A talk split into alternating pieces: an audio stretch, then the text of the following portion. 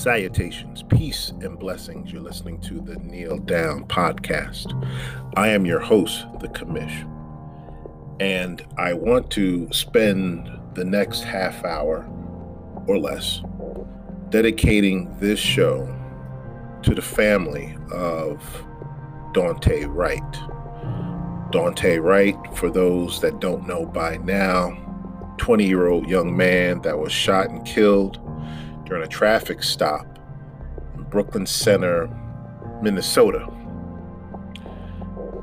I usually have things to say. Usually, most of what I have to say is random, it comes off the top of my head.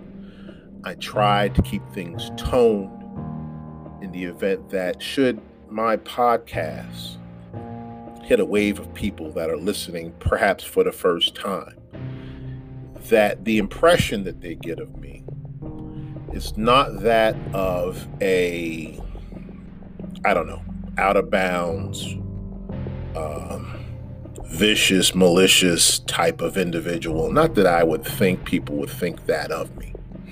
If anybody is listening to these shows, these shows usually occur sometime prior to the weekend because that's when I normally do my shows.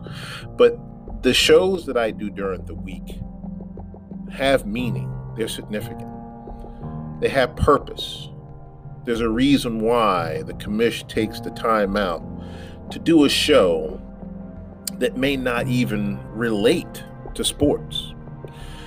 Thus, the point of my podcast, thus, the title of my podcast, the Kneel Down podcast, is not just sports slang to indicate uh, what sports shows I decide to do. This is in reflection of social, cultural issues that involve family, communities. And we see another young man, another black man, fall under the gun of a ignorant, perhaps ruthless police officer the thing is, we don't know much about these police officers at the time things happen. It's when it happens that you start to question motive, you start to question reputation, you start to, to question character, behavior, personality. The person is mentally challenged, deranged.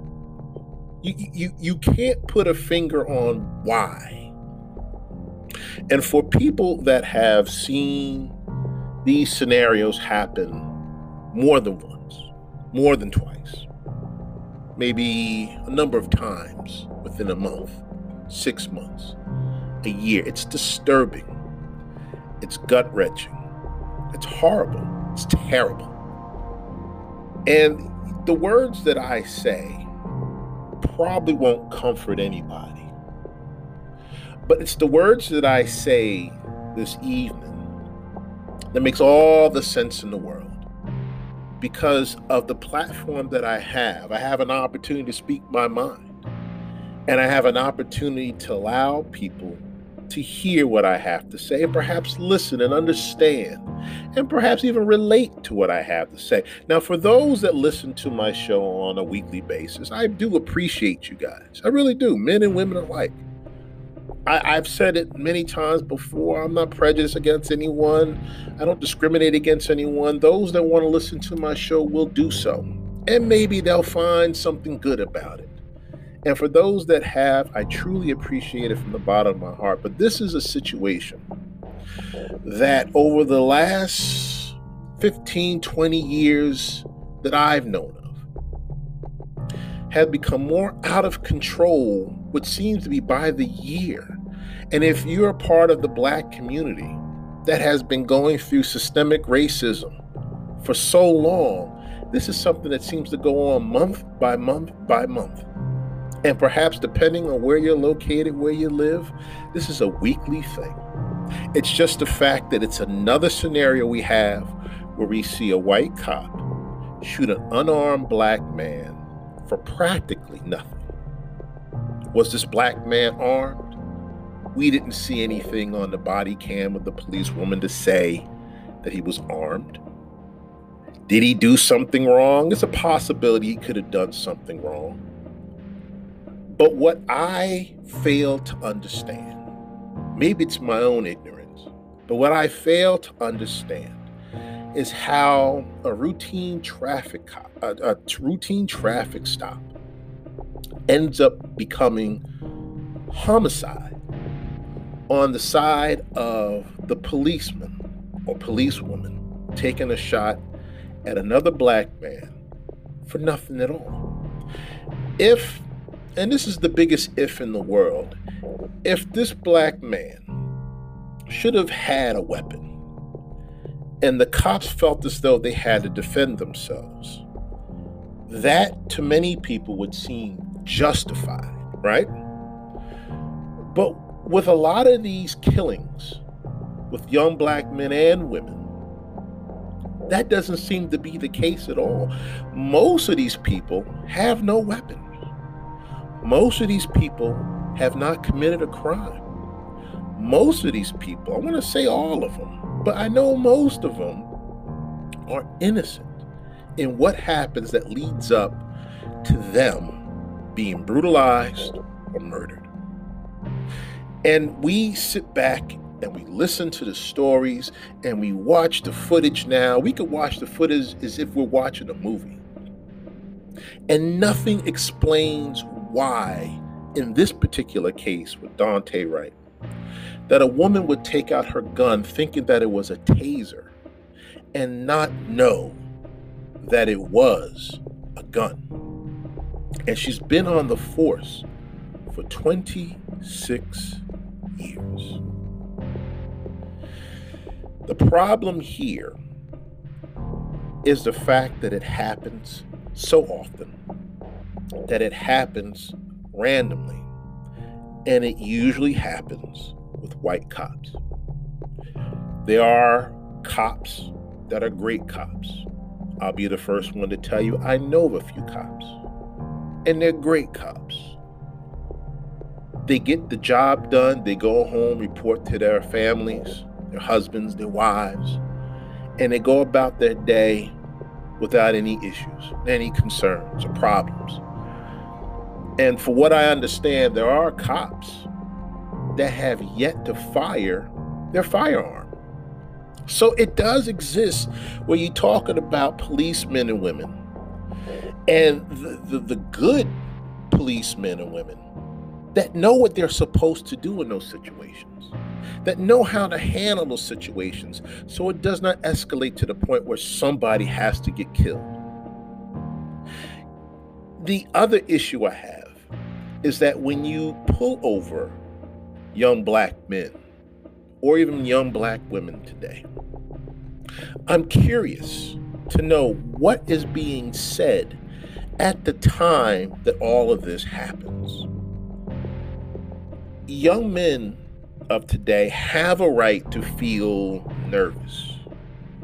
They have a right to feel worried. They have the right to feel scared when police pull them over, especially when they've done nothing wrong at all. They have a right to feel this way because we understand what's going to happen next. We've seen it all before. And if we haven't seen it before, maybe the last year alone tells the story of just how relentless these people are to commit the evil that justifies their work. For some reason, there is a level of elation that comes about going after young black men. And instead of apprehending them, placing them in handcuffs, they would rather shoot them dead. However, and I've said this before in one of my other shows, you could see a mass shooting happen in Denver or Boulder. You could see a mass shooting happen in Atlanta. You can see a mass shooting happening in Newtown, Connecticut. And it's the same results every time. Young man in their 20s, usually white, and they go after anybody that they see and they mow them down like dogs.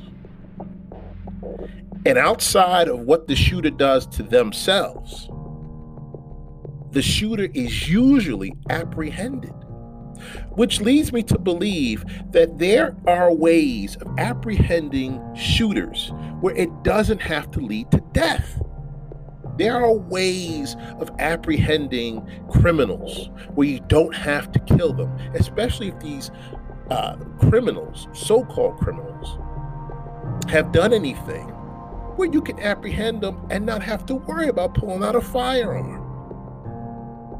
But even in the event that you do, in most cases, you would see most of these young men not even putting up a struggle. But for some reason, as we've seen over the course of time, words are exchanged, and before long, these young men are running for their lives.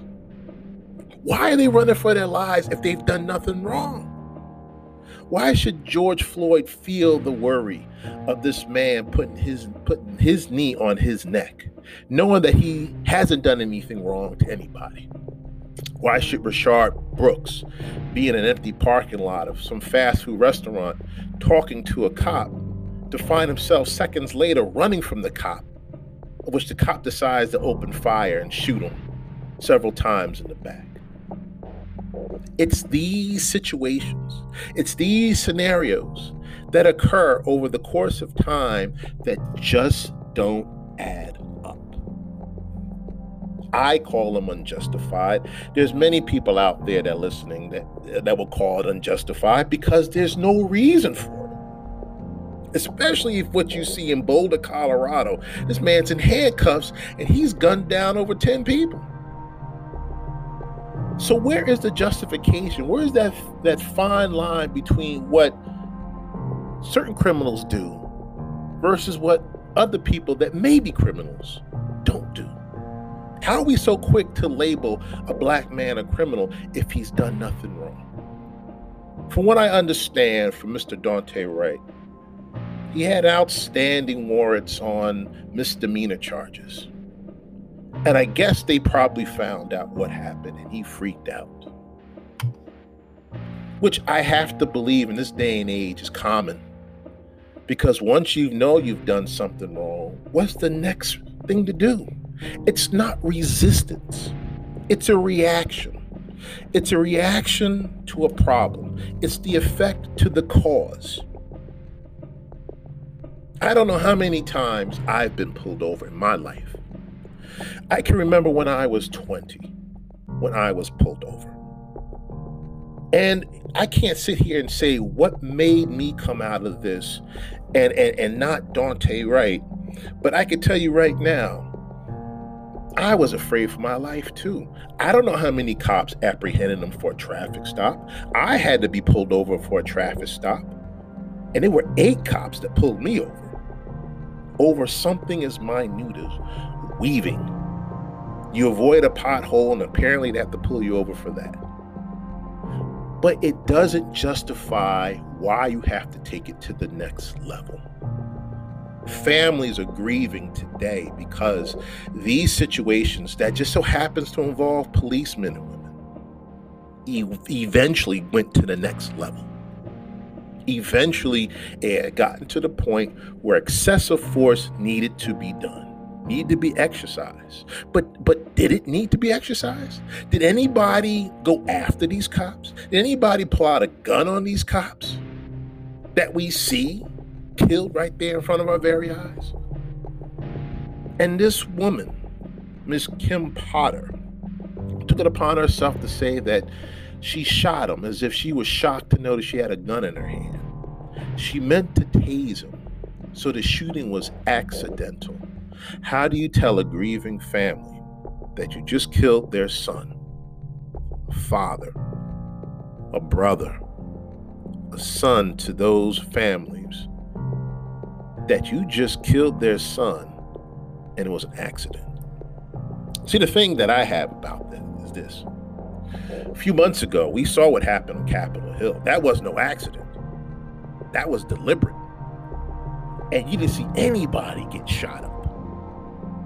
It's unfortunate that five people had to die, but you didn't see gunfire the way you see gunfire with these policemen and these unarmed innocent young black men and women.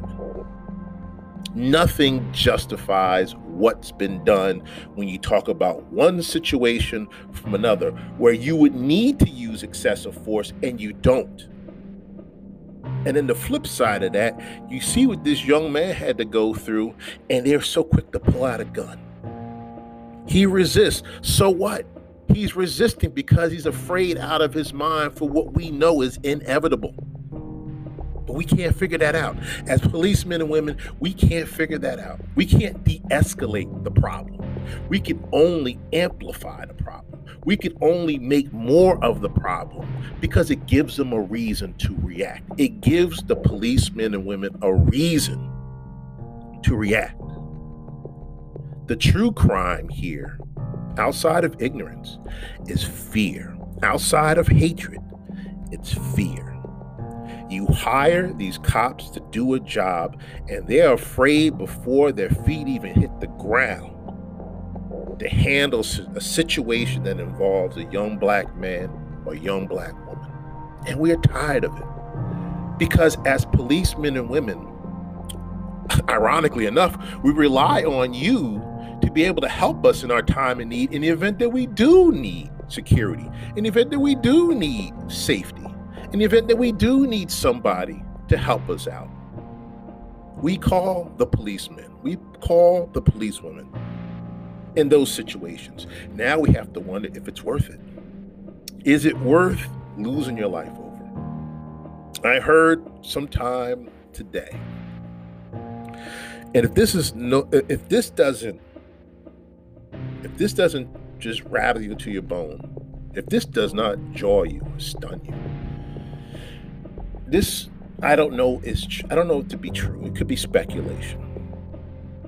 But I overheard somebody on TV when talking about this recent shooting in Minnesota say that there's a 30% chance for black men and women to survive an altercation in these situations. Now, I don't know if that meant depending on location, where you were pulled over at, where you were apprehended at, if somebody raided your house, whatever the case is, you stand a 30% chance of survival. Why should we have to be worried about our chances of surviving some type of uh, altercation that involves policemen, especially if you haven't done anything wrong? Daunte Wright didn't do anything wrong. Rayshard Brooks didn't do anything wrong. George Floyd didn't do anything wrong. If they did anything wrong, if they did anything wrong, it was just being at the wrong place at the wrong time because nothing else can be said about this to say that they they deserve to die. I'm shaking right now because a part of me is just so angry with this system that we rely on every day. And if you have children, if you have sons, if you have daughters, it's the fact that we don't know what more we can say or do that's going to make this situation any better. It won't go away. As long as there are black people that exist, as long as there's black people that live in these communities, and as long as there are white cops that have to patrol these black communities, this will always occur because there is a fear, a constant fear, and a constant anger that goes with hatred, jealousy, what have you, that will not leave your soul the moment it's time for you to do your job. I said about two weeks ago that I was tired of the excuses, that I want to be able to embrace solutions. I am still waiting to see what solutions come into effect when talking about a matter of this magnitude because we've seen it too many times before and there is no resolution. I don't rely on the presidents to come out and say what they feel because they're going to give you whatever it is they want to say and feel anyway. I don't rely so much on these congressmen and congresswomen to come out and say what it is they feel. We paid homage to a police officer, that a fallen police officer in Washington, D.C., at Capitol Hill, that was ran over by some deranged young man, just happened to be black, who decided to go after anybody in front of him, Capitol Hill, and ran this man over. You know, my heart goes out to that family. But even with that young man and what he did, we have to believe he knew what the chances were for doing what he did. Maybe he was trying to send a message too, but the point was it was resolved. They shot that man dead on the street for what he did. That would seem to be justified because he had no reason to run down that police officer. Had no reason, whether he was deranged or not. It was something that was unnecessary. But for what we see and for what we've seen just recently in Minnesota, in Brooklyn Center, that is just as unnecessary, even more so. Because what threat is there at this point if the man is in handcuffs? If he's subdued, what do you have to worry about? So, what if he says something with regards to what you might have said? What if he asks the question, What happened? Does that mean you have to become violent? We don't have the right to ask questions about why we're being apprehended. That's the most ridiculous thing I've ever heard.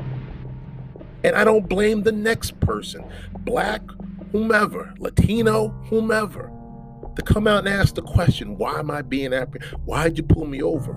We deserve an explanation. Whether we agree with it or not, it's still the fact that we don't understand what is going on. Nothing justifies the actions that come with being subdued by policemen and women.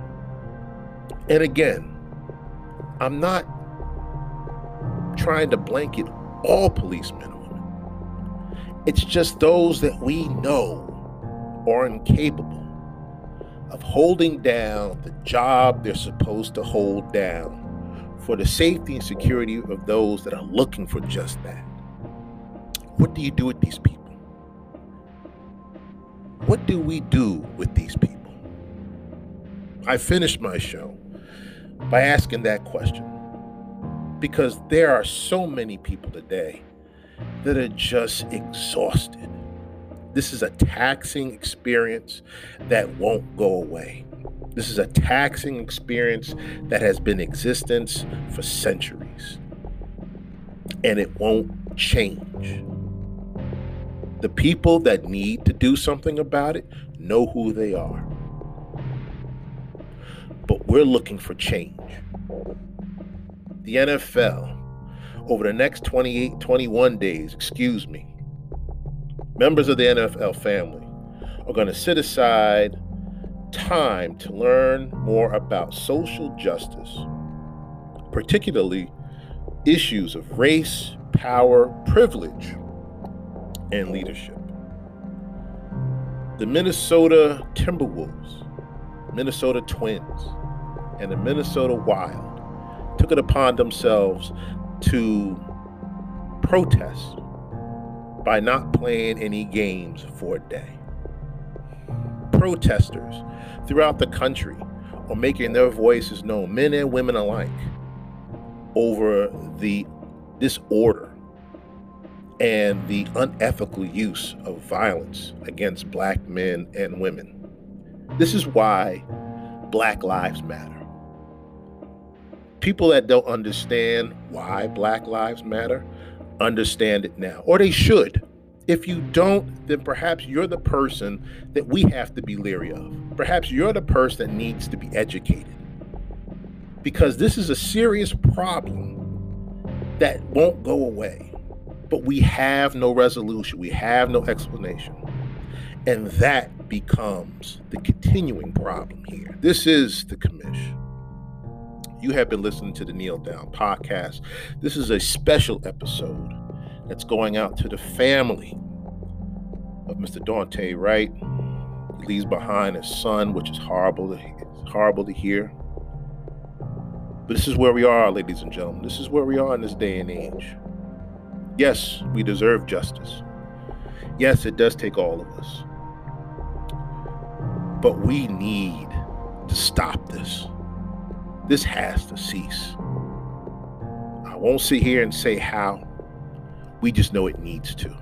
So says the commish. Peace and love to all those that are out there listening this evening. I'm out.